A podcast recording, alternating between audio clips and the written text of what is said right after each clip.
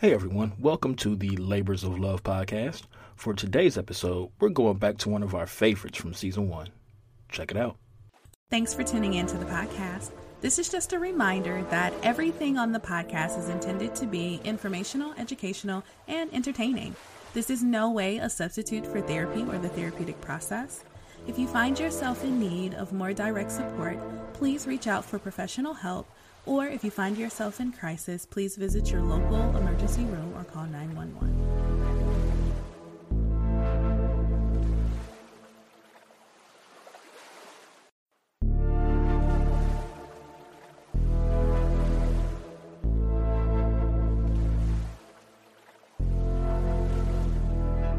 Hey everyone, it's La Shanda from Labors of Love, and you are listening to the Labors of Love podcast. Today, I have someone very special with me. She is a therapist, a consultant, a trainer, the founder and owner of Rooted Compassion Counseling and Consulting. I have with me Amy Stanger Sullivan. How are you today? Good, Shonda. How are you? You know, I'm doing all right. I cannot complain. It doesn't mean I'm good anyway. yeah. so I'm very, very thankful um, that you are here with me, and we are going to jump in. Awesome. So, customary to what I normally do, I want to start by asking you, what is your labor of love?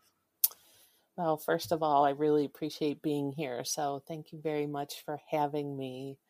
Um, my labor of love is walking alongside people as a counselor or a friend or um, a trainer, perhaps, um, as they create a sense of felt safety and then being there as they begin to heal and grow and dream and blossom from that core of having felt safety. Amazing.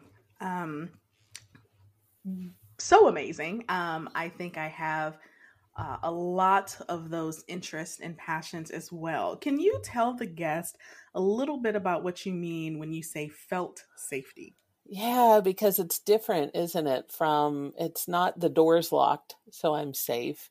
It's mm-hmm. really a series of um, indications, perhaps, from our autonomic nervous system that our uh, fight, flight, or freeze responses are settled. Um, typically when we have felt safety we're either with another human being that we feel um, safe and secure with or we have enough of that in relationships that we can move into other parts of our life with that sense of connection and felt safety to create to produce to relax truly relax and rest um, to be playful with ourselves or with others, that sense of felt safety for me really is the basis of everything beautiful that happens in our lives. That was so well said. And as you were saying it, something that came to my mind is I thought about my children. Mm-hmm. So, you know, I have the twins who just turned four, and I have my son who's 10. And I thought about, you know, how different they are in their ability to feel safe without me or their dad. Mm. And how, when you talked about having enough of that to be able to feel relaxed and kind of safe without another person being there. Yeah. That is such a fundamental difference between my son who can regulate and play and do things without being very close to us and the girls who can go much shorter periods of time without seeing us in playing, but then they have to come back. It's like they almost have to come back and reset. Yeah. They have to look at us, they have to see us, they have to yep. be near us, and then they can go play again. And that's what I thought of when you said that. Can you talk to about talk to that a little bit? Yeah, it's interesting and and it's developmental. So I'm curious if your son was similar to them at age oh, four. Oh, absolutely. Yeah. yeah. Yeah. Yeah. Yeah. And so, um, you know, you know this. I was a massage therapist for many, many years and uh, had a midlife revolution and went back to school and got my master's in counseling. But the um, I I still own Baby's First Massage and I teach other professionals like nurses, midwives, OTs, PTs, um, to teach parents how to do massage on their babies. And while I was um, studying really the science behind infant massage and um, learning more about that as I grew in that profession, I learned about something called the polyvagal theory, which is the science. I always refer to it as the science behind attachment because I learned it from an infant perspective.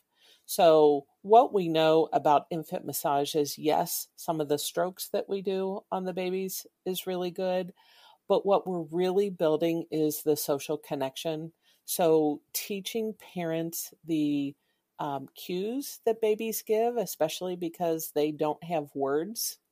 So, mm. everything that they tell us is in the tone of their sounds, sometimes cries, sometimes sounds, and the way that they make eye contact with us or don't, the way they um, tense or soften their body with us.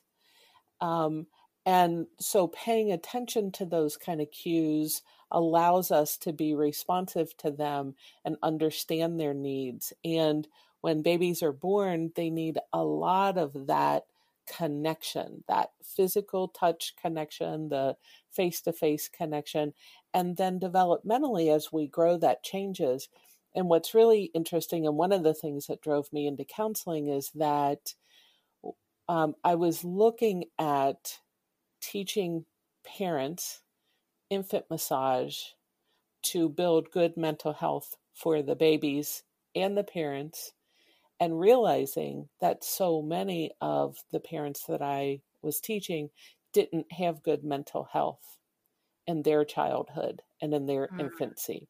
They didn't get a lot of the face to face contact, they didn't get a lot of responsiveness from their parents. And it really made me step back and go, wow, I I want to be able to serve multiple populations. I don't just want to be supporting mental health through infant massage. I want to be supporting the mental health of parents and adults as well. Because if we don't get those needs met, so if your twins come to you repeatedly and you're not giving them the um, social engagement and attachment cues that they need, either from eye contact or a hug or a kind voice, um, especially a kind tone in your voice, um, that they're then missing something that they might bring to their adulthood. And that can then impact their adult relationships. So that is, yeah, you just said so much. Um, and it's not that we don't have these conversations, but every time it's so good. And a couple of things that um, that stood out to me that I was thinking um, when you said that is, man, this should not be something that someone has to find. Mm. This information, this this specialty, this this is so fundamental to how we grow, mm-hmm. right? How we learn who we are, yes. our self perception, our mental health, our ability to connect with others throughout our lifespan. Yes. So, you know, my thing, I I appreciate what I've learned. And most of what I've learned about polyvagal theory, I've learned through you. Mm. And I appreciate you being able to kind of really, really help me understand it through training, um, but also through our friendship mm. and my work in developmental and relational trauma and the overlay that those yes. have. It's so yeah. tremendous. And thinking that, you know, I thought back to when I was having both, well, all of my children.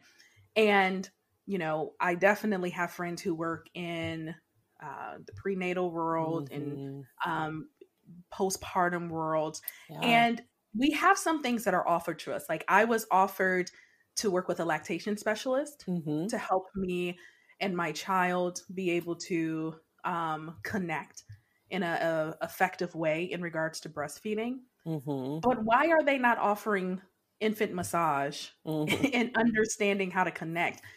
when we start the process of having a child. You know what I mean? So that's mm-hmm. one thing. It's mm-hmm. just like, man, there are things that exist that help people to connect with their children in an effective way. And so I'm glad that people are hearing this because I know there are tons of people who think infant massage is a luxury like we think massages mm-hmm. are a mm-hmm. luxury for us mm-hmm. you know mm-hmm. that once a quarter self-care thing that we do right or every birthday or mother's day you know oh well why would i do that for my child so thank you so much for you know helping us relate that and can you give us examples of your experience with polyvagal with your children and how what that kind of looks like. Yeah, yeah. It's interesting because when you were talking about your kids, um, I was thinking about mine as well. My daughter, um, from an extremely early age, could um, play by herself happily.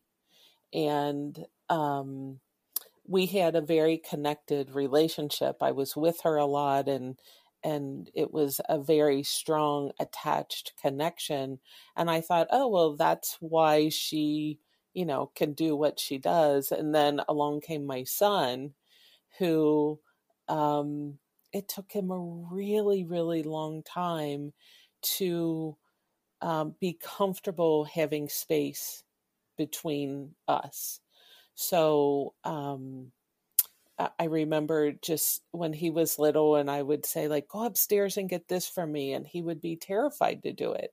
And I would have to sing so that he could hear my voice. So I would say, well, I'll sing so you can hear my voice and go get it. And so he would do that as long as he could hear me to be sure of me.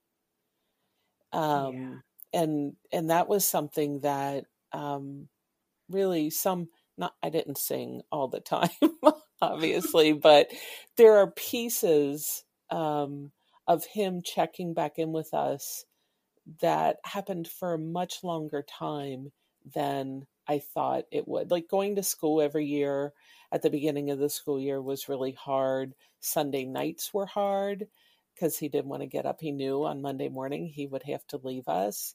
Um, mm-hmm. And I think he was starting seventh grade and changing schools, a big change. And he didn't give a lot of indication that it was hard for him. And I'm like, okay, like tomorrow's the first day of school. Maybe we're okay. And I remember being in bed reading, and out of the corner of my eye, I saw him appear at the door to the bedroom. And I thought, okay, like he still needs this little bit of something. So I like pulled the covers up and I was like, come on, buddy, hop in. So that we could, he just needed to connect and talk about school and what it was going to be like and um, you know what what that was going to look like for him. Um, so yeah those are some examples of just it's just the small things. It's so good. Like I think this is a really good thing to talk about. Uh, think pandemic, right? Right. you don't have to think pandemic. We're right, right. But in the midst of this, I have experienced this personally, but I've also seen several posts from like social media friends mm-hmm. of their children who are what they would consider beyond the age that this would happen coming into their bedrooms, mm-hmm. you know, to sleep with them or making mm-hmm. pallets on the floor just mm-hmm. to sleep in mm-hmm. the room with them. It has yeah. happened um, to me with all three of my children. Yeah. And the interesting thing is, the main thing is, you know, we create, I think, in our minds, often very, very much based on our own lived experiences and the stories that we tell ourselves based on culture and all these things about what certain ages and what are appropriate behaviors, yeah. quote unquote, appropriate behaviors for certain things. And so I can just see so many people who would have told that 13 year old, I guess you are in seventh grade. Yeah. I Boy, go to bed. Right. Listen. right. You know what I mean? Hey, it's cool. You're fine. You know, right. you've been in school seven more years. You know, it's okay. or, you know, they're tired. But what I heard and what was so endearing about your story across the board from having a child you had first who developed a certain way of existing in the world and yeah. then having a child after that who existed in the world differently mm-hmm. that there was no judgment she wasn't better than him mm-hmm. he wasn't better than her it was just different and right. when he had a need he knew that he could come to you with that need without shame and that is so huge and the singing we do it all you know yes. it's like yeah.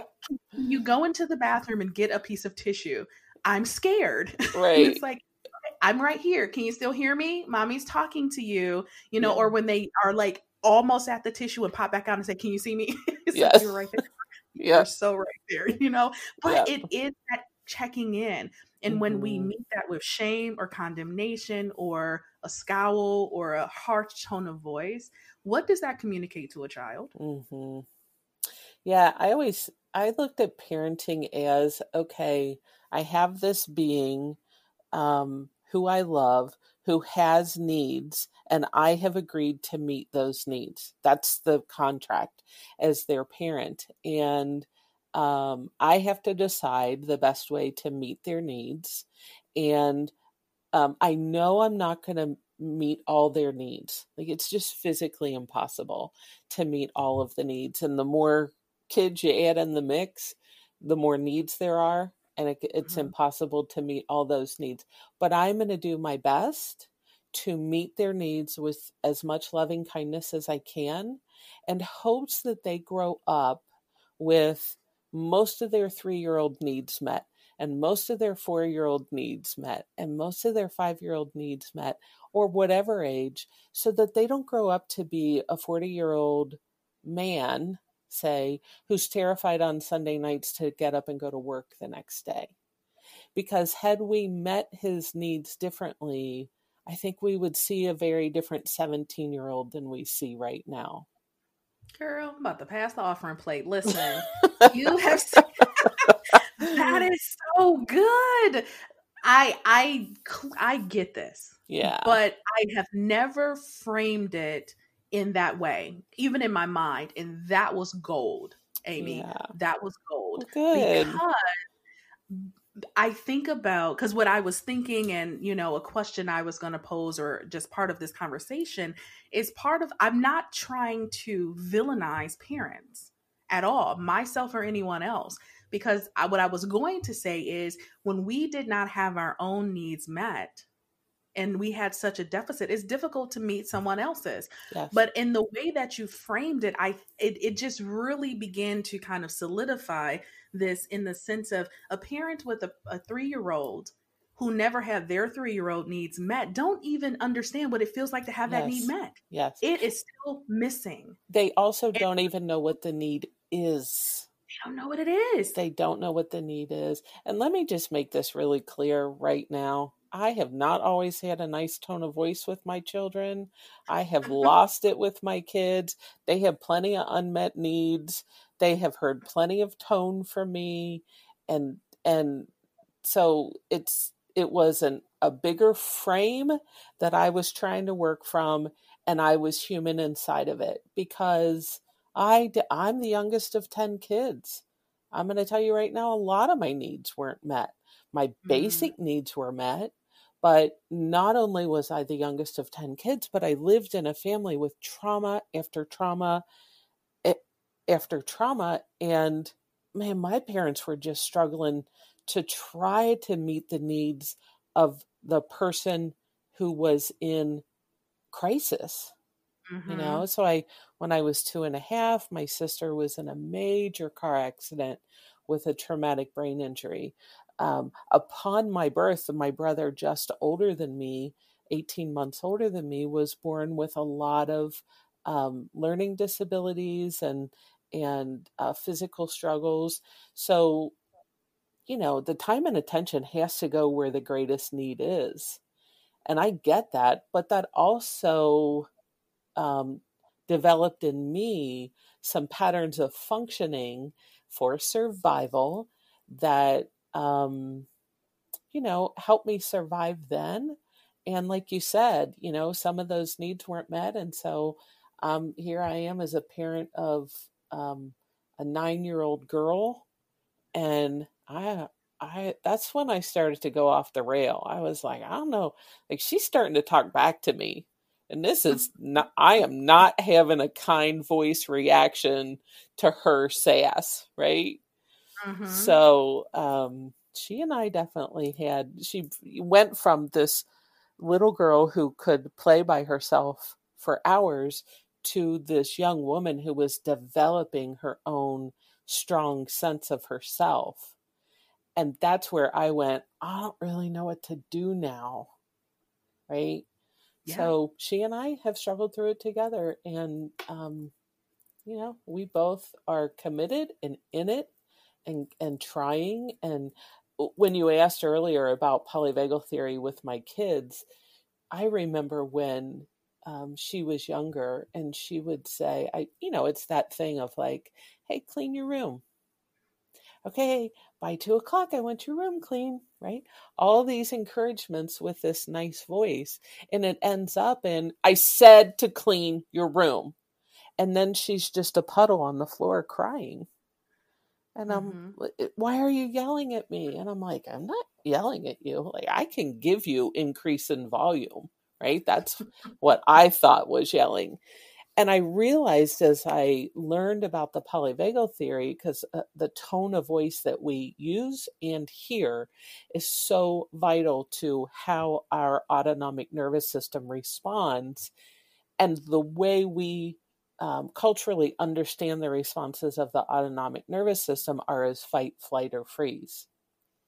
So, I would have this tone with her. And that's what I realized like, oh, she's responding to the tone. And so we started to then interact with each other by letting each other know, hey, your tone of voice is hard for me to hear. And mm. we would say the word ouch. So if she would speak to me in a way where the tone of voice was bothersome, I would say ouch and vice versa. And sometimes that worked and sometimes it made us both more irritated uh, but we were both in it you know working on on that. And what i realized how old was she when you started that if i can ask? When you all oh, developed gosh. that common language? Um i'm gonna say maybe she was 15 or 16 mm, mm-hmm. but i think that language could start much earlier Okay. And and I remember when they were little, like, you know, kids whine. I remember telling my kids, like, I can't hear you when you use that voice. Which was my way of trying to be kind instead of saying stop whining, which gives mm-hmm. them no direction on what to do. So I would say to them, I'm having a hard time hearing you when you use that voice. Can you use your regular voice? So maybe that's the three year old version of, you know, what we did at 15 or 16, which was ouch. Well, I'm adding that to my repertoire because let me tell you. Please do. Scratch your hands down the chalkboard all day and I'm fine. Whine and I want to punch you in your face. Mm-hmm. I can, it it aggravates my entire literally my body. I yep. get visceral responses to whining. And it's interesting because like you said, it gives them no alternative. Yes. For me, I I know, especially with my son, stop whining, but that doesn't tell them what to do. Mm-hmm. And so, not exactly the same words, but I will say to to my girls especially, mommy really needs you to use your regular voice mm-hmm. right and that then directs them to something and it's it's so interesting because one of my daughters will say and and I'm not whining. Yeah. and I'm not whining. yeah. She knows. You. She does. Yes. Um, and you said something I just want to go back to really quick. And you said, you know, when we were talking about those unmet needs, if we had unmet needs at three, four, five, right? We have children then three, four, five. Not only are we, we don't know what those needs are.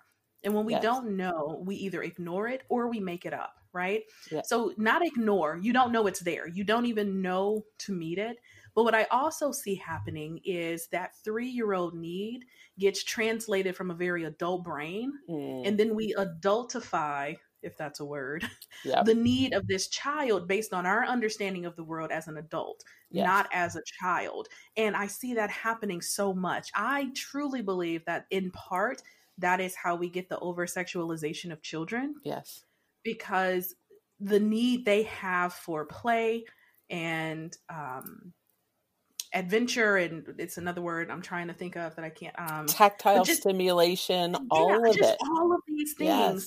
that they have and they're learning through observation and and all of these things well because we missed so many of those developmental health and safety things when we were young, then we kind of look and say, well, this must be the need they're trying to meet when that's not it. And so I just mm wanted to mm-hmm. go back and say that, you know, I think that can be um, insightful for yes. a lot of people across the board, but especially people who are parenting during the pandemic because parenting looks different right now. Yes. So many of us who are not accustomed to having to meet all of the needs of our children, mm-hmm. we had mm-hmm. schools to help us, we had childcare providers to help us, we had outdoor activities to mm-hmm. help us.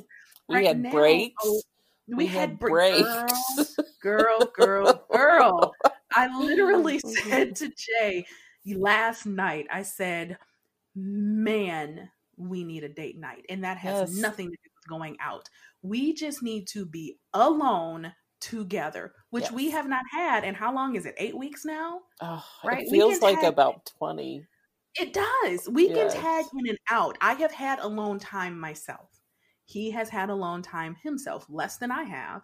But we have not had it together. And my son had his first really big meltdown of the pandemic probably about two weeks ago and mm-hmm. we had mm-hmm. i had to do all the things that i knew i mean i'm not lying i i had you in my head i had several people um mm. about all of these things i had to tag in therapist shonda because mom shonda just felt inadequate and anyway we got him safe in his body enough where when we finally got down to it he was able to say I don't want my sisters anymore. I want to be an only child. Mm. And it's like, mm. okay, okay. You wish your sisters weren't here. You want to be an only child because if you were an only child, what? I would get you and dad, mm-hmm. not just one of you.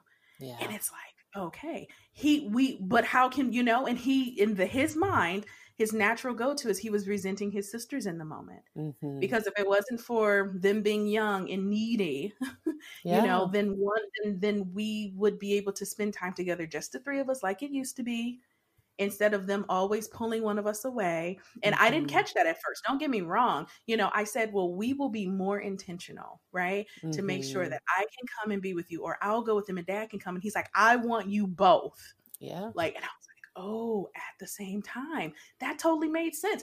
Yeah. I'm tired of sharing my husband too. Right. right. Everybody's tired of sharing. like, look, yes, y'all, can I have him? And it's like because they're not sleeping well. Yes. Right. So I'm sharing him even at night.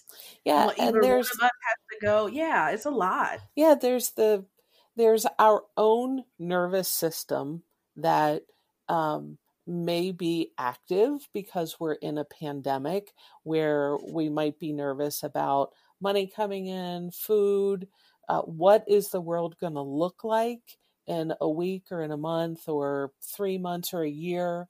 But we also have what maybe I'll just refer to as the cultural autonomic nervous system, that we are all tied into the impact on our culture. And even if, you know, like I'm still working, my husband's still working, the kids are in our house, you know, we don't have an incredible stress of having little kids that we have to teach. You know, the expectation is that the kids are going to, at their ages, are going to take care of it. We're here to help, but that they're, that's their primary job right now, right? All the things um, in terms of food, clothing, and shelter are in good shape for us. But I still feel the cultural nervous system that is in this state of flux. And so, of course, our kids are going to feel it too. You know, we're all going to feel it. And so, we're all searching for this sense of felt safety, which is now different because mm-hmm. you used to could go have a date night with Jay and get a sense of felt safety that way. Your son could have some time with his friends or with the two of you or have some separation and have a felt sense of safety that way and we're not we don't have that right now in our system and and this is part of what i feel like I want to sort of shout from the rooftops is that we have an opportunity to understand how to meet the need of our felt safety. For years, we've been putting a band aid on things and calling it self care. You know, mm-hmm. get a mm-hmm. glass of wine and get in the bathtub. What if that isn't what creates a sense of felt safety for you? Mm-hmm. So you can't go by a prescription of somebody else telling you you need to do three yoga classes a week or you need to to take a bath or you need to get your nails done. No it's not a prescription that comes from outside of you. It's a, an inward examination of what creates a sense of felt safety.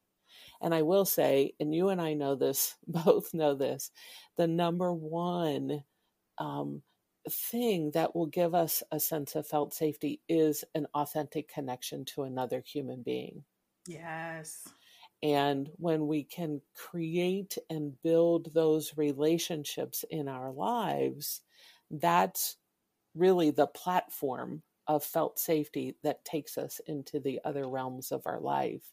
And part of our work, you know, the work that we do as counselors, the work that we do as trainers, and especially for you and I doing it from a trauma perspective, is helping people identify how and where to get that.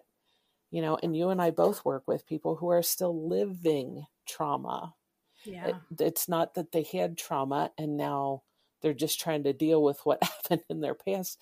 Some of our our clients and our um, the people that we speak to are still living trauma, and so every day, every day, and so that uh, job, our job then becomes to be that initial safe person who holds the space of compassion for them so that they see what that is, they get a feel for that. And, you know, it feels scary at first. When you've never had it, it feels vulnerable and scary and too much. And so, you know, being able to titrate that as a counselor and then helping them start to build that outside in their lives that's really what i love to do and i'm so mm-hmm. grateful mm-hmm. i get to do on a daily basis and i'm still eh, trying to figure out how to do it better on zoom yeah yes. Yeah. i mean there there's so much. I mean and you're exactly right we hold the hope for people yes. that these this felt safety is possible because yes. some people don't know that it it exists and i think for us during this time us really i mean every human in, on the planet we as humanity during this time i think we are being forced to face or ignore the very thing you talked about so having authentic genuine connection genuine connection with another person based on who you truly are is such a foundation to felt safety. And so many of us have learned to hide or not show our authentic selves mm-hmm. for many, mm-hmm. many reasons. And a lot of the ways we used to do that has been taken away from us. Yes. And so now we, that is terrifying. Yes. Right. I, and I, in I addition, a lot of the things we used to hide behind have been taken away from us. Yes, exactly. Mm-hmm. All of that. Yes. I used to have a recurring dream um, of being naked in public. Mm. Somehow not starting that way, but having my clothes ripped off or a towel ripped off and being naked. I mean, for years, years I had some version of this dream. And it's so interesting that I now understand in part that had nothing to do with my physical body. It was me. Yes. I I had learned to hide behind. I had a mask for every occasion. I was a shapeshifter. I mean, you name it was and, and seamless. Like, are you kidding me? Whatever. but man, the thought and it's so deep that right now, people, the things we could hide behind, they're being taken away from us. Yes. But then you mentioned Zoom. And what I, as I was processing my, this feeling, I didn't have a name for it. I sat with it for a while. I tried to recognize where it was in my body. I did my whole shape, color, size, all this stuff. And mm-hmm. what I what I mm-hmm. realized is I don't spend as much time on Zoom as you do mm. um, for clients, but it was like what really did it for me was a family meeting. Um, we, you know, every couple of weeks with my husband's family, we check in on mm, Zoom, mm-hmm. and it mm-hmm. wasn't it wasn't the call with the family that did it, but it was when I recognized it. That's it. Mm. Now that I am naked and okay with it and unashamed, the depth that I want to connect with people cannot be satisfied with shallow right meetings right. all the time. Yep. And what I realized about Zoom is Zoom was presenting me with the option to do digitally or virtually what I had been trying not to fall back into and that's put forth what i wanted people to see only mm. so with zoom you can literally be naked from the bottom down ain't nobody gonna right. know right. you know what i mean throw a little mascara on put a little lipstick on put a scarf on you good and now people it's kind of like this joke on social media like work up top PJs on the bottom. Yeah. You know, and it's like you you find the one area in your house that's not cluttered and that's where you set up shop. Mm-hmm. You can mm-hmm. create within this little box this this image of perfection. You know, whatever backdrop you want people to see, it's there. And you pre- present what you want, but your whole house, your whole life, everything could be in shambles, but no one could know. And I think what I started to discover for myself is it was scary. What it's mm. like is if, let's say, I struggle with alcoholism, right? Which and I'm in recovery. But yeah. I don't, right? I don't. But let's say I was in recovery and all of a sudden the world changed and they said, you got to live in a bar. Mm. I I have the strength. I had I have built a muscle that helped me stay away from alcohol. But you put me in a bar all day every day that that just becomes very challenging mm-hmm. and and that's what i felt it's like the superficiality that presents us that's presented and how we are communicating and things feels very much like a bar to me. Mm. Not that I necessarily want to go back, but so much energy is fighting not taking a sip or not just putting forth a face. Yeah. You know, clothing myself instead of being naked and letting that be okay. And so that's one of my discoveries. I would love for you if you can take this example or start fresh, but talk to us a little bit about the polyvagal theory for those who may have some knowledge, because I think all of what I was just talking about, I, I know how it's related to the polyvagal theory and my mapping and all of that stuff, but you have such a genuine, authentic, and easy to understand way of talking about that. So, can you just talk to my guest um, and me a little bit about polyvagal theory and how that works, especially now during a pandemic? Sure. Sure. So the polyvagal theory was um, brought into the world by Stephen Porges, who is a um, he's a doctor. He's a re- I think he refers to himself as a research scientist. He's on staff at the University of uh, North Carolina in Chapel Hill and at Indiana University. Um, and I believe he runs the Kinsey Institute, which is a part of IU and studies trauma. And um, yeah, so the polyvagal theory tells us that in mammals, and human beings are mammals, our vagus nerve is um, created differently so that not only do we have this fight, flight, or freeze response to danger, we also have the ability to do something I refer to as flock, which is to look to other people to create a sense of safety.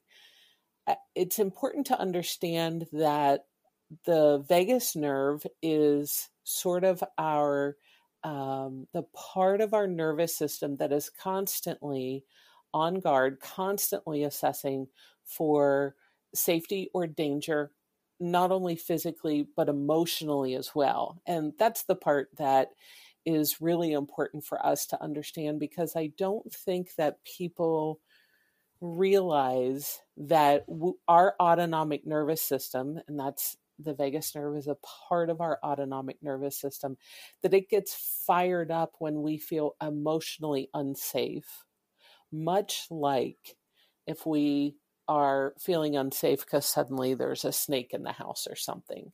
It's the same system firing in our body. What's different about mammals, um, and this is what the polyvagal theory tells us, is that we first look to other humans or mammals, because I might look to my dog for a little help if I'm feeling emotionally or physically unsafe, we first look to other humans or uh, other animals in our environment to create safety when we get a sense of feeling unsafe, either physically or emotionally. We always do that. There is a hierarchy of responses. Um, every human goes through it. The, the hierarchy is we look to flock. If we perceive that that isn't there, then we look to flee if we decide or or our body sort of decides for us that we can't flee then we'll fight. And if fighting feels like not an option for us then we will freeze. So that's the the series of actions or uh, looks that we will take. We do this completely unconsciously this happens at the brain stem level so, one of the reasons I love talking about this is because once we bring this information into conscious awareness, then we can start to work with the responses of our vagus nerve instead of against. And what happens is that the vagus nerve gives us bodily sensations that we assign a feeling to, right? So, um, when I'm anxious, I know I'm anxious because it feels like there are a thousand blue butterflies throughout my torso that are flapping their wings at an amazing speed. That's that's my body signal to tell me I'm feeling anxious. Mm-hmm. If I'm feeling afraid, it's usually a deeper um, sensation in my gut. If I'm feeling sad, it's usually for me um, some um, hurt in my heart or some heaviness in my heart area. If I'm feeling happy, I generally have an all over kind of glitter feeling. Like if I could draw this, I would have a glitter pen that would be all over. So mm.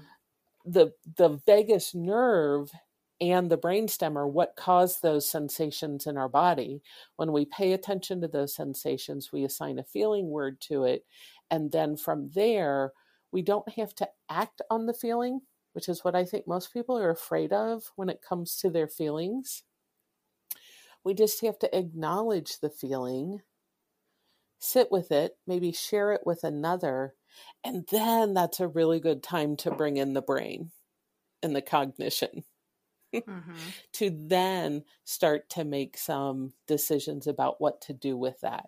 Now, when we're in traumatic situations or we feel suddenly um, afraid and there is real danger present, we don't always have that ability to slow things down and respond with, you know, cognitions that sort of look at and connect to another and match with the feelings and make decisions.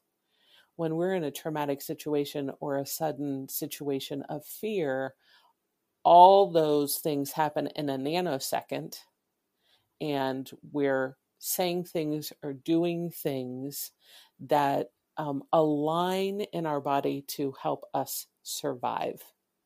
So we do what we do because we're looking for survival when I was talking about the hierarchy a minute ago, um, people will say, oh, well, no, I never go to flock. I always go straight to fight. I know that about myself. And I will say, actually, you probably do in a very brief half a second look to flock or look to flee. But if you're patterning and and your life experience says the only way i'm going to survive is if i fight then yeah you're going to you're likely your patterning is going to take you to fight pretty quick. Mm-hmm. if your if the way you survived was to flee and flee can look a lot of ways. It can look like leaving a situation. It can also look like um, any addiction that takes us out of the situation, drinking so to, that we pass out. Oh, now we're out of the situation. Mm-hmm. Um, any uh, behavior that takes us out um, is maybe that's a person's patterning. And so for me, what I've challenged myself to do because I was definitely in a fight pattern. Lots of sarcasm, lots of snark, you know, lots of, I, I didn't physically fight, but I would fight with words. And um, my healing journey has been that I now look to flock and have built up enough social connectedness with people I love and who love me that I can look to flock now before I go to fight. Mm-hmm. And don't get me wrong, I still got some fight inside of me. Like I ain't seen my stimulus check yet. So like I'm about to have it out with the IRS. but you know, when I call, I I will tell you my tone of voice will be kind and I will be seeking to flock with a person if I'm able to get them on the phone 1st mm-hmm. right? To get that handled. So it comes out in all these ways. It comes out when, you know, we're in interactions with people, but it can also come out when we're trying to call the IRS over something. Mm-hmm. So, yeah slow me down no, because so you know I'll no, I, I, want you to keep going. I just wanted to mention something as you were talking I think for so many of us who did not have safety in flock growing mm-hmm, up, mm-hmm. that we pass flock much quicker. Yes. We go through that phase so much quicker to one yes. of these other stages yep, for sure. because we do not have a pattern of safe flocking, or there was no one there, yes. or the people we could flock with hurt us, or yes. they weren't safe.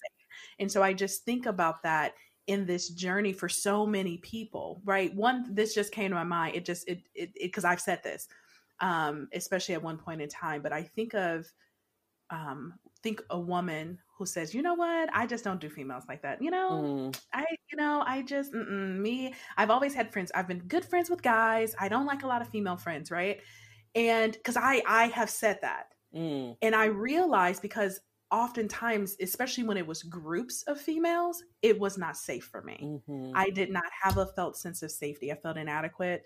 I felt judged. That that's social unsafety. Mm-hmm. That's a mm-hmm. lack of social safety. And so we will we pattern. Yes, I liked how you talked about patterning, but that patterning also comes with the story we make up in our mind about why. For sure. And and the story we make up around that pattern is very is never this is a survival pattern that's right. unconscious. right. That's not the story we make up. We make up that women are snarky. Yes. And they have attitudes and I just don't want to be around them. And so what I try to help people do is let's take the story and let's reverse engineer it. Right. I know that is the story you're telling ourselves, but when we look at it through the lens of polyvagal, and I I I say this, I was sitting in your training, Miss Amy. yes.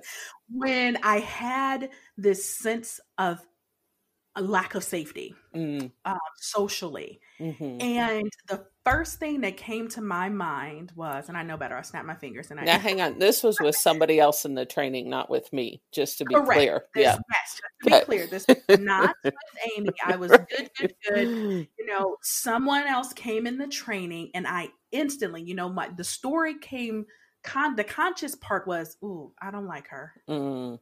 I don't like her. I don't even know what it is. Think I just want people to think to themselves. How many times have you said that? You know, mm-hmm. I don't like that person. Mm. We we don't even have to know them.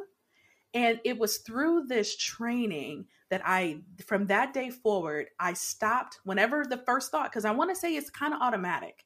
Mm-hmm. I don't like her. Mm-hmm. I don't like him. It comes 1st mm-hmm. And what I've mm-hmm. learned to do is take that and I say, what about this person is causing me to feel unsafe? Mm. What about this scenario is causing me to feel unsafe? And mm-hmm. then I'm able to realize because with the I don't like them, then I'm pointing all of my intention and focus on them. Mm-hmm. And it has nothing to do with them. Mm-hmm. They walked in the room. Right. That's it. Right. That is what they're guilty of. They walked in a room and they were breathing. Right. Yeah. So when I when I put my focus on them, I'm not focusing on the fact that I'm not experiencing safety right. and figuring out what I have to do with that. Go ahead. Well, we jump to the story because we're uncomfortable with the body sensations. Mm-hmm. We're uncomfortable with the feelings. And so let me go up here and jump to the story. And stories either go, and for the most part, stories go in one of two ways.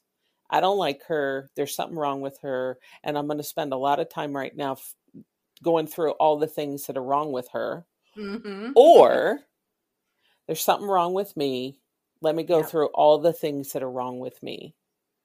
And we go there in our heads, and so many people spend so much time in their head about that. When what I, and you said reverse engineer, and I wonder if we do some of the same things. What I'll say is, can we just take a pause in your story right here? And can you just take a breath? And can we talk about what's happening inside of your body while you're telling me this story? Yes, absolutely And similar things. yeah, and then we're able to recognize and and like you said, take the finger from being pointed, you know, at the person across the room and instead of pointing the finger back at yourself, I encourage people like just place a hand on your sternum. Mm, or your sternum, yeah. Yeah, just just place a hand either on your belly or your sternum or maybe both and let's take a breath into this and see what what that's all about and what that has to tell us because that's where the message is. That's where you know, you and I have said it to each other many times. My body don't lie. the body don't lie. Yes, and so I'm going to pay attention to what this is. And I think what used to scare me when I was younger was that I didn't want to be a person who acted on my feelings all the time. I, I was taught that, you know, feelings not good, the- you know, ignore your feelings and don't be emotional and and all those kinds of things. Um, and so I was afraid of them because I thought that my feelings would drive me to do um, things that weren't helpful for me. And what I'm realizing now is that these sensations and feelings are here to tell me something. And if I can slow myself down enough to pay attention to them, I can listen and then it, it directs me in the right way. Feelings are like toddlers. So if you get a sense of being concerned and you ignore it, all of a sudden that feeling's coming back on you like hmm some worry. And then if you ignore the worry, you're getting anxiety. And if you try to ignore the anxiety, you're getting panic. And the feeling will just get bigger until you pay attention to it. And if you can Yes. bring, yes. And if you can bring yourself, you know, closer to this place of, wait a minute, like something's off. This is a little concern. It's not a big deal, but let me just check in and see what's going on here. Right. Yeah. When we can do that for ourselves, it's like slowing the roll down on the emotional reactiveness. You're But so you, right. And oh, go ahead. yeah, Sorry. you we can't do that without that sense of feeling connected to other people. It, it's it's it really goes back to that basis, and that's the other piece of the polyvagal theory is that there's two branches in mammals. Uh, one branch goes into the torso, and that's what gives us all these sensations of happiness or stress or, you know, anger or fear. The other branch comes up into our head and helps us hear tones and also speak certain tones of voice. And how we hear um, what can actually put us into, gosh, I'm going to come over here on the safe side of things, or I'm over here on the unsafe side of things. I'm not really sure why, but maybe it's the tone of voice somebody used with us that drives us to that place. How we hear also changes when we hear low tone sounds that um, indicate danger in the animalistic world, right? To think about a growl with an animal that is a threatening sound. If you know, if the dog growls at you, eh, he's hmm telling you back off. hmm So we retreat, hopefully. It's the same with humans. When we hear those kind of growl, low tone sounds, we then become acutely attuned to hear more of that. We listen for more of that because we need to know how much on the defensive, how much um, unsafety or danger is out here. And then it becomes very hard to hear kind voices and nice tones of voice. And so um, it's we move through this um, all day, every day, sort of swinging back and forth between uh, what we hear in terms of tone of voice, what we read on people's faces, the, this whole idea, and I fully support wearing masks, but seeing a lot of people in masks is going to put many people into the unsafe side of the world because we unconsciously read so much about a person by full facial looks. Yeah. Well, that brings me to kind of this part that I, I mean, we could talk literally. I know we could. Days about this, right? So I'm gonna just let go of the thing I was gonna say last, and we'll do it another time. It was so good. I mean, I just wanted to, you know, go deeper on something you said. But what I what I want to come to is how necessary this information is right so you and i we uh we met each other kind of through the training world the trauma world mm-hmm. and we um we have connected in that way and a lot of who we train as of right now eh, are people who are aware that they need some understanding of how trauma impacts people mm-hmm. in order to mm-hmm. do their jobs. And so we may train other clinicians, we may train teachers, um, we're training people who are somewhere in kind of those spheres. Yes. But what is so important right now, it has always been this way, but what it's been exacerbated by the pandemic is how this is information that literally everyone needs, right? Yes. So when you were talking about the how polyvagal, how the polyvagal theory tells us and explains to us that when our ability to hear tones mm.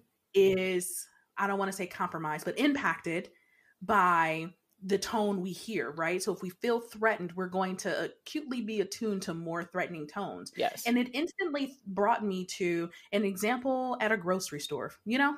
Mm-hmm. Uh, the cashier rang something up wrong and or a mistake in the computer and the customer the cashier can't fix it and if how the cashier responds right to that customer and the customer says i want to see your manager mm-hmm. well the manager comes but if the customer is already in a heightened sense of fear mm-hmm. or feels danger yes no matter how that manager comes right they can come with a tone that's kind but that the customer's ability to hear that is going to be impacted based on where they are what yes. their central nervous system is doing yes. what that means is the grocery store needs to be trained on this yes. they need to understand how this works especially those who are managers and supervisors and who work in hr and who work in the customer service. I mean, everyone needs it, but people, I think, won't don't realize that when they are girl banks need this because I have been more pissed off in banks.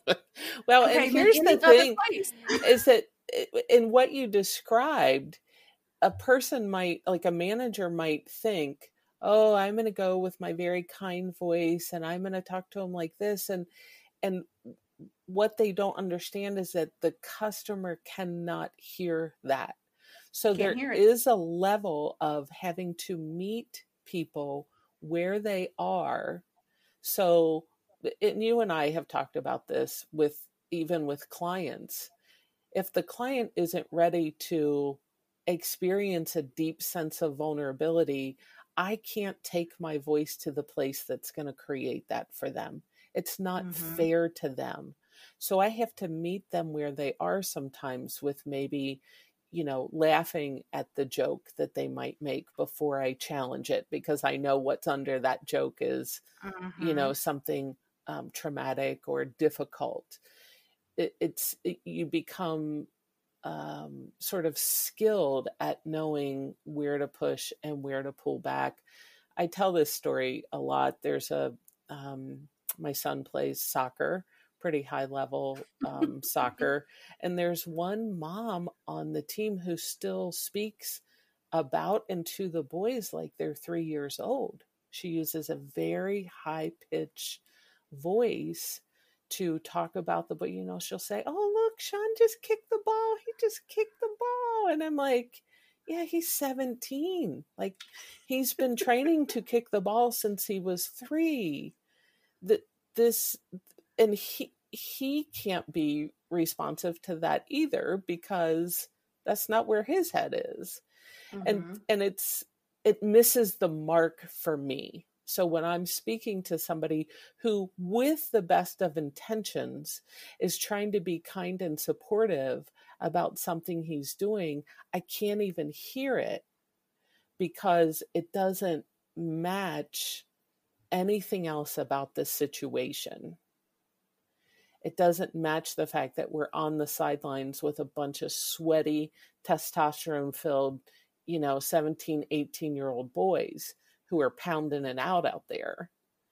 So it, it's it's understanding and developing the skill of seeing where we are and who's around us and what their vibe is and what's going on with them and being able to match our tone of voice to that. Absolutely. And and yeah. for some parts we're in we're a lot of people are intuitive to a degree mm-hmm. about that and will do that and not realize it's happening, mm-hmm. you know, to the point back to customer service and the manager. Yes. They'll do their best to try to do that. But man, what this understanding could provide for them. Yes. You know, and, for sure. and being having people just understand that this isn't for trauma experts or no. professionals or this is how this is for parenting yes this is for relationships yes. romantic relationships this is for friendships yes how many faith leaders need this information like my god okay yeah. whole another podcast we'll right. right. but the point is you know we all could benefit from this information because mm-hmm. it is mm-hmm. the human experience. It's the mammal yes. experience, but it is the human experience that we're having. And I love that we can make it accessible. Mm-hmm. You know, when you were mm-hmm. talking about that in our counseling space, we definitely do that. But then we have to do it in our training space too. Yes. You have 80 to 100 people you have to be able to understand collectively where people are, yep. but understanding that there are these individual needs of the collective yeah. and how you are presenting and what you're doing. And so it's always for me as a person who is a trainer professionally, but I'm gifted in it. Mm-hmm. That just knowing information does not mean you can stand effectively in front of a no, group of people. Because and, the other thing that happens when you're training on trauma is the recognition that the majority of the people in the room are there as professionals because they have experienced some kind of trauma and that's their drive to be here to be in this world.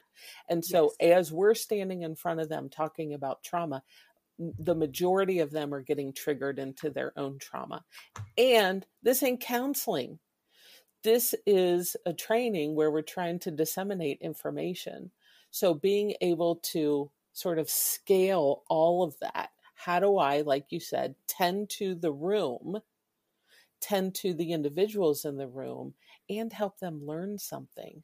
And help them learn something yeah. that can be, you know, implemented in their everyday lives and in their work. So, you know, I don't know that yet I've had an opportunity to say this, but this is no small thing that we do. No. You know, this is a huge thing. And and what I can say and I have so much respect for you as a trainer. Thank you um, so much. Immense. And what I know about those of us, you know, in our in our crew and, and that do this, not not excluding others, but I'm talking. This is not a small thing. Mm-mm. I think sometimes people look at it like, oh, that was a great training, and they thought that we just stand up there and we just talk. Mm-hmm. But there is so much that goes into understanding the nuance of the human experience yep. and what needs to be done and not to be done, and how to pivot and how to be flexible and how to do all of these things to meet the needs of the people there so they can learn. It's yeah. like I say with potty training. It is not teaching a child how to go to the bathroom. Do not disrespect my experience like that or yours for that yes. matter. It yeah. is far more complex. And, you know, so it's just helping people understand that when you do walk away from a training feeling not just that you've learned something, but you felt held mm-hmm. and you felt nurtured and you felt seen and you felt safe, kudos to that trainer. Yes. Because we have all, I'm sure, been in a training where we felt none of that. And we're yeah. like, I can't get that time back. So, you know, wanting to put out there that polyvagal theory and the understanding of it and how it is implemented in the regular lives of every human is a necessary understanding for every single area avenue of life and yes. now more than ever yes as we begin to reopen mm-hmm. whatever that means and whatever that's going to look like our society Yes. We are going to need this information more than ever because the central nervous systems of everyone are on high alert. Yes and and in all of these things from our tone of voice our facial expressions how they're hidden behind the mask like mm-hmm. you say mm-hmm. and all of these things are impacting how we are going to be able to engage with each other socially and yeah. people need this information yes i heard uh, somebody talking about going um, for an ob visit recently and she said my i was afraid my doctor was wearing a mask. I've had this many kids with a doctor. I've never seen him wear a mask before and and I she didn't say I was afraid. She said I felt uneasy and it was the first time I had left the house to go to this appointment and I saw people in masks and it I realized like oh my gosh because you know what we associate people with masks I mean it's you see it on TV all the time they're coming to rob you that's who wears masks. Mm-hmm. It's either Halloween and it's fun or funny, even if they're scary masks, or somebody's covering up because they have something to hide. Mm-hmm. So we have this unconscious thing going on. And, and I think to even add to that, I think another element, maybe more than I feel, yes, you could be coming to hurt me, but I also get a felt sense of you think I want to hurt you. Mm, and i think that is very that's a that's a lens that especially people who are marginalized mm-hmm. and who have mm-hmm. been criminalized mm-hmm. across the history of our existence in this yes. country that could also be a felt sense yes you're trying to protect yourself from me as if some like i am going to hurt you mm-hmm. either way whether you think you know whether you're a danger to me or you think i'm a danger to you it is still reeking yeah so this of fear yes yeah the whole thing all the way around is um, a hotbed for fear. And yes, it, I think it's going to be really important because for companies to be successful moving forward, they're they're going to need to understand the basic reactions that uh, people have, and and these reactions happen unconsciously. They happen in our brainstem, which operates all the unconscious processes of our bodies, and it's only when we bring this information to our conscious awareness and begin to work with it, that we can then reshape how we respond and, and what we do in the world, both collectively and individually. I love it. I love mm-hmm. it. So against everything that feels right to me, I'm gonna start. I know. um, and because my goodness, one, I just love talking to you. You as well. Two, I just know this is beneficial for people mm, who are mm, listening. And so, so, um we will this won't be the last time for sure. Um, awesome. Um but I think this is a good place to stop um in in this because we could go on and on for hours. Um and probably we'll talk more after we stop recording. um but to that point, um I want you can you tell my listeners and those who are listening how they can find you um and if if they are interested in what you are offering regarding training around polyvagal theory or they just have questions or they just want to reach out uh, what is a way that people can get in touch with you? Sure. So people can find me through my website rootedcompassion.com they can email me at amy at rootedcompassion.com i am on facebook and instagram again with rootedcompassion.com. I will say that um, my webpage is there, but it is under construction. So um, please go, please reach out, please email, and know that more is coming in terms of information and um, information that's fun to look at as we awesome. get the website built. Yeah. Yes. So, of course, we will have that information in our show notes so that you Thank have access you. to that. And um, a little bit out of order than I normally do, but I don't want to let you go without you telling us some kind of fun, little known, or interesting fact about Amy, um, just to give kind of a more well rounded picture of who you are as a person. Oh, gosh. So I disclosed some. The, the one thing I usually tell is my fun fact is that I'm the youngest of 10 kids.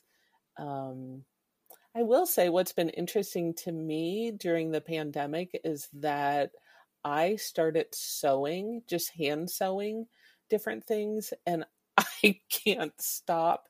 I am finding so much comfort in, um, I guess, sort of handiwork in terms of either cooking and, and really going back to how my mom taught me to cook, which was from scratch you chop that up yourself you you know mm. you kind of make things like that and um and just sitting down and creating for me it's through sewing through doing some really cool retro embroideries or um, i'm starting to draw my own so um, nice. there's my nerdy little fact. Love that. Well keep creating sister. Keep creating. Amy i want to thank you so much for thank joining you. me today and having such a rich conversation um, just about something that i think is very very important and it, polyvagal theory is increasing um, my understanding of it is increasing and how mm. I utilize it. But really, yeah. just going back to what you stated as your labor of love, which is walking alongside people to help them feel safe, mm-hmm. having a felt sense of safety that they can then move forward in their life to be able to create more safety. Yeah. So I thank you so much for being there thank here with me. You're welcome. To all of my listeners, I want to thank you so much for tuning in. Uh, if you want to reach out to me, you have any questions, topic suggestions, or just want to get in touch with me, you can find my website, www.thelaborsoflove.com. I'm on all the major social media outlets. Don't forget, we have our YouTube channel where every Thursday we put out a Therapy Thursday video. And as always, please subscribe, like, and share our podcast. Give us that five star rating so we keep moving up because we have great content and even better guests. Until we connect again, you all be well.